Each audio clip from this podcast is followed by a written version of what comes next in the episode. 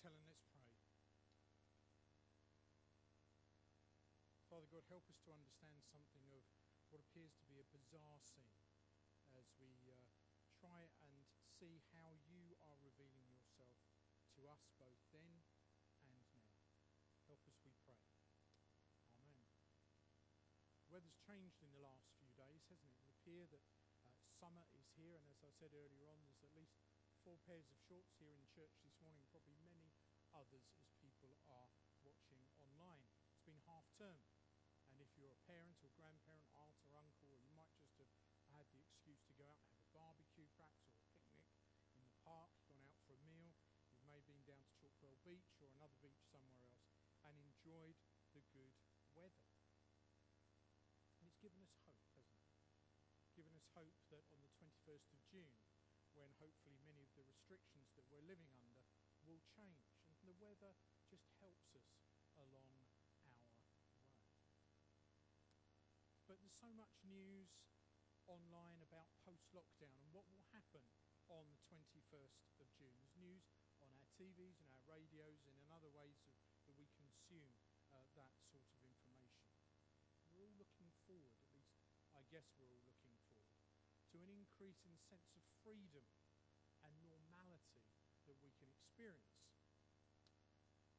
Also know that we can't go back to exactly how things were before the pandemic brought us change. Maybe it's been a period where you've had an opportunity to rethink things. Maybe your aspirations have changed as a result of time thinking over the last 15 months.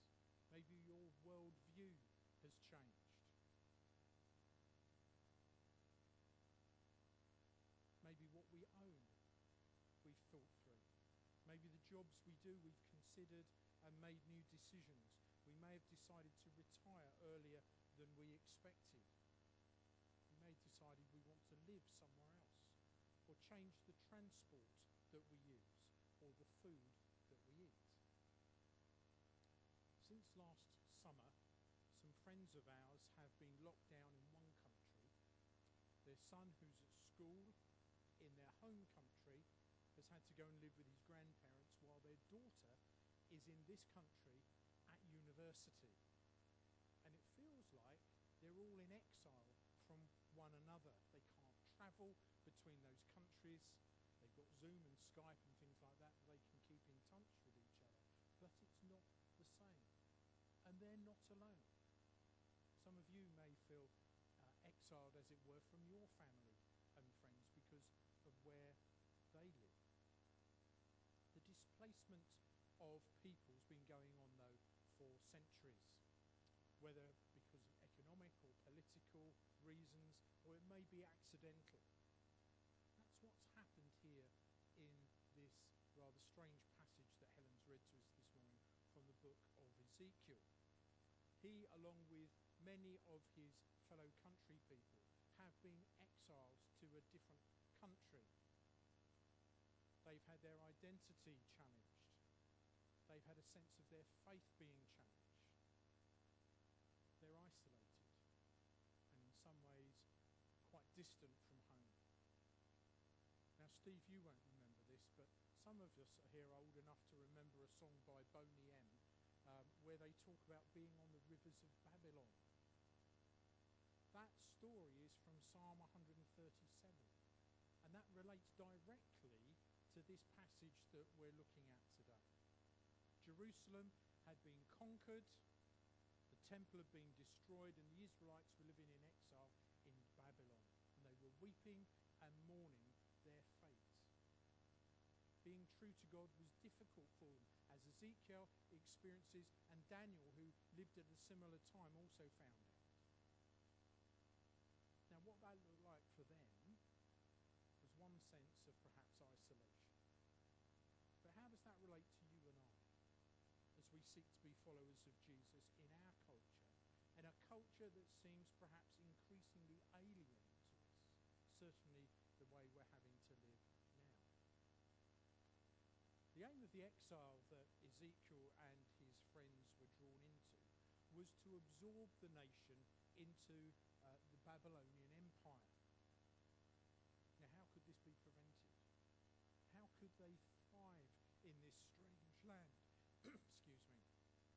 How can followers of Jesus maintain their life? How and you and I can do that? How can we thrive? How can we maintain our identity in our contemporary culture? Because culture attempts to shape our identity. And sometimes it tries to do that more so than our faith. So, what will ensure Ezekiel's faith more than just a bolt on activity or accessory to the busy lives that we already live? We need what Ezekiel received, and that's a vision of the glory of God.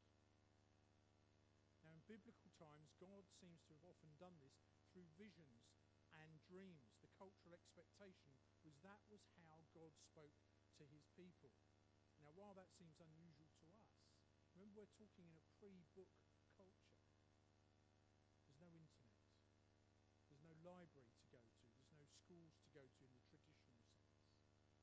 And so the expectation was when God spoke, he would speak through a dream or a vision. Now, while that seems to happen for some people today, God will normally use a message that we will listen to and in a way that he will communicate to us. So he may communicate to us through our conversations with other people, through a book, through nature, through films and art and silence, perhaps noise, images, lyrics. God's not restricted or contained, but real and present, always with his people. And he speaks to us if we have the ability and prepared to listen in ways that are culturally relevant to us. Ezekiel was a faithful man. He was receptive to hearing from God, just as Joseph was, and Daniel, and Ruth, and Mary and Joseph, and many others in the biblical stories. To these and others, God communicated in ways that they would understand. And so the purpose of this science fiction like vision that is here at the beginning of Ezekiel was to remind him God's glory, that God would not abandon his people. So let's look briefly at this vision. You may have a Bible with you or on your tablet or phone and you can follow this through. What Ezekiel saw first of all was a whirlwind, a bit like the one on the screen. Something like a tornado. And it was coming from the north, and the north traditionally was where uh, news came from where God would speak. It was seen as coming from the north. And that was an important part in this story. It was a way of saying to Ezekiel, you need to listen to this. This is important. Secondly, there were remarkable beings that were present. You heard that in the reading, representing the likeness of a human. Suggested that these four faces that it mentions are four aspects of God's creative work. A human is the only creature that is said to be made in the image of God. So obviously that's important. Secondly, it talks about a lion, and the lion is the sovereign of the animal kingdom. It then talks about an ox, which was seen as the strongest domesticated animal. And then finally, an eagle, which was considered by many to be the greatest of all birds in creation. Some strong images here. Senses of God's glory and power and strength, but also his desire for relationship through that human figure. When God wanted to reveal himself fully, we know that he did that in a human figure in the form of Jesus Christ, the Son of God. And here there's a glimpse of what is to come. But then above all this that's going on, suddenly the silence Ezekiel hears a voice, and it's the voice of God. The voice that is above all that is going on. And the creatures respond to that voice by being quiet and folding their wings, almost in worship and reverence to who God is. There's parallels here to Jesus' baptism when things stopped and the voice of God was heard approving who Jesus was. The whole picture is colourful and bright and happy and its radiance. It's not threatening. It's like a rainbow, similar to what Steve was saying earlier. Like a rainbow in the cloud and in the sky, confirming God's promise, one that was revealed through the story of Noah much earlier in scripture.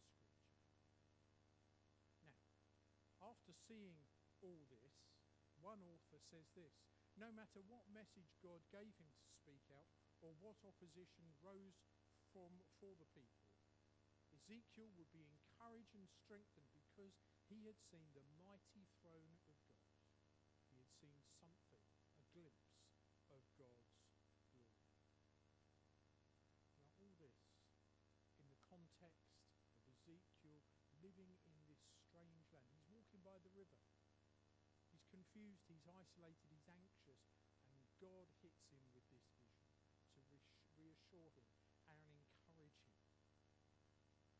That's his context. Our context is that we're living in strange times, we need to be looking for how God might be speaking to us. The reality is that he is. The question is, are we listening and are we looking for the way that he might speak to us? Over the last 15 months, most of us at some point have probably said, Why, God, are we going through this? And waiting. And perhaps understanding a little. Perhaps there's been no answer. And that may be because of the pandemic. It may be because we've had some bad medical news. It may be we've had some relational challenges in the last 15 months. Domestic violence has gone through the roof in our country. Maybe that you've been bereaved. Maybe you've been redundant, made redundant. You feel your freedom has been highly restricted. The exiles had to wait before God spoke to them through Ezekiel. We need to be looking to see how God might be speaking to us. And for followers of Jesus, the book of Ezekiel reminds us to seek out God in the tough times. When we do feel isolated and constricted or lost, to examine our own lives, to align ourselves with God, believe Him, and follow Jesus and receive the power of the Holy Spirit. What Ezekiel does receive is a message of hope. A hope that assures him that God has not abandoned his people, that God does not look back at what we were in the past when we followed him, he doesn't mention our former misconduct once we've repented of it. It's God who takes the initiative to speak to us. the question is, are we listening?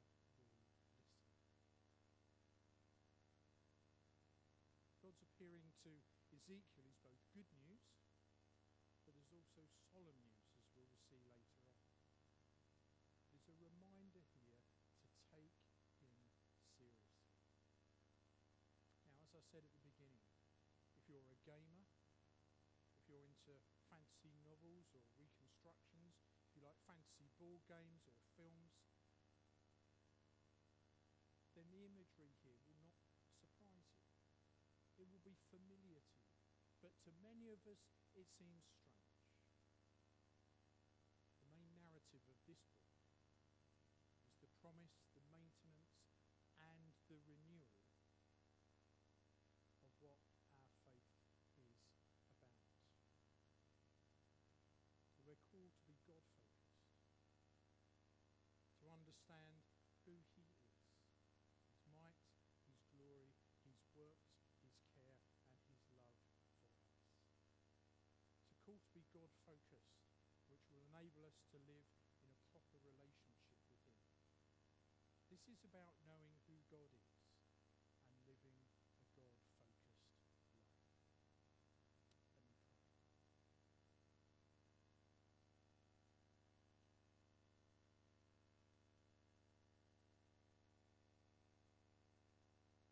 Father God, this is perhaps to some of us a rather strange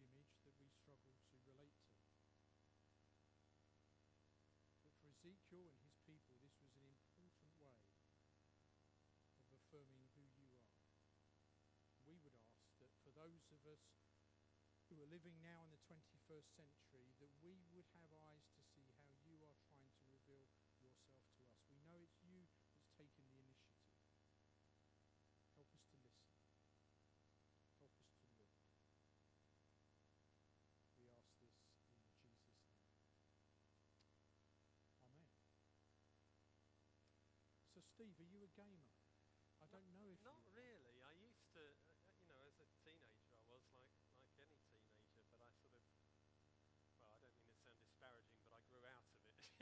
It was one of those things you eventually. I, I, I know someone things. who's in their 80s who's a really keen gamer, so it's got nothing to do with age. But th- th- this story, you can see why I've said that. Yeah, absolutely. There's some very bizarre things. You know, and I, I, I saw a certain friend of ours who you know as well as I do sitting at the back this. As soon as I said gaming and fantasy events, he sort of sat up and took more Yeah. notice than he normally would as I'm preaching But it, it creeps morning. into other sorts of popular culture as well. There's all Yeah. sorts of fantasy TV shows and stuff where Exactly. this imagery wouldn't be unusual. But to see it in the flesh would be quite something. It, it's interesting if you know the film The Matrix, then the the, the ship that they travel on, there, there are elements of this Yeah. in that ship, particularly with the wheels Yeah, moving. yeah, yeah, yeah. And and you mentioned earlier as if you'd gone into Narnia through that Yeah. wall. There's y- you know, it's not unusual for people's creativity to draw up these things, but to have it before you, even in the sense of a vision, would be quite startling, I guess. I think the key, thing here for me was is God will try and speak to us and approach us, and often uses ways that will make us stop and look. Catch our attention. And that's what happened there. Yeah. Now that will be different things to us here. It was funny, yeah. Well, when, when you were when Helen was reading the passage, having told you about this incredible rainbow that I saw in the sky, I suddenly thought, man, it puts that to shame, doesn't it? An animal with, that looks like a human but has four faces. And then it actually said, and I've forgotten that it said this. It was like a rainbow. I was like, oh, I'm off the hook. It wasn't as quite as, as unusual as I as I thought. There are others who have been um, commenting about the strange things that they've experienced. Some more pithy than others. Um, uh, David says, uh, this week I was driving on the M25 at one o'clock and saw no other traffic at all for 10 minutes. Good grief. And then he just said, on the M25, you know, as if to say, let me drive this home to you. Very unusual. It was one o'clock in the morning, but still, that is. Well, I, I used to live much nearer the M25 than here, and was on it at all different times of the day and night, and that's that's rare. And, and Gina said something similar. Um, uh, just very little traffic on the A127 and other roads. I mean, I I suppose in the height of the pandemic, that was Yep. not uncommon. I'd still be surprised on the M25, but you know, now and today, that is strange. Andy, bless him, said strange things. Hershey, Hershey's so-called chocolate in America, really can't describe in church how strange it is. That's true. If you've I not agree with him. experienced of it, you can actually buy it on a shop in Leigh at, uh, at Mr. It's Simms. not chocolate. It's not, it's, no, well, no. I wouldn't want to comment, but I don't know. I, I think these strange things, when we do come across them, like you say, stop us in our tracks. And some of us brush it off as an unusual phenomenon, and others think, Hang on. is there more to this than meets the eye? And, and I'm not one to jump at that all the time, but sometimes you just can't help, and there's this inner sense, something unusual something going on here, and it's here to catch my attention. For Ezekiel, it was clearly one of those Mm. moments. The other thing that just really struck me, I won't go on about it too long, but some of us um, here and watching would have come to a funeral that we had this week. And when I was preaching, I was preaching about um, darkness and how God dwells within darkness. And some of the imagery was remarkably similar. I was talking a lot about um, Mount Sinai and how in the in the dense cloud there was this fiery presence, and you know, there's dense cloud, there's fiery Yeah. presence in the reading that we had today. And I think for some of us today, there is a sense of a bit of darkness around us at the moment, and um, and we often focus on the light of Christ and the light that in in whom there is no darkness at all. And yet there are passage after passage Yep. after passage of experiences where people encounter God in the midst of darkness. And I just I just wanted to remind us of that um, this morning because I know a number of people are going through a lot of that today. Yes. So th- and this passage again just reiterates that God is bright. There is fieriness in His presence, but it, it presents itself It in the does. midst of a cloud. And, and of the fact that it is bright cheerful and it's noisy, it wasn't fearful. no, This was an uplifting. This was an encouragement. which I'm not sure would have been my reaction to it, but for the Ezekiel it absolutely was. Absolutely.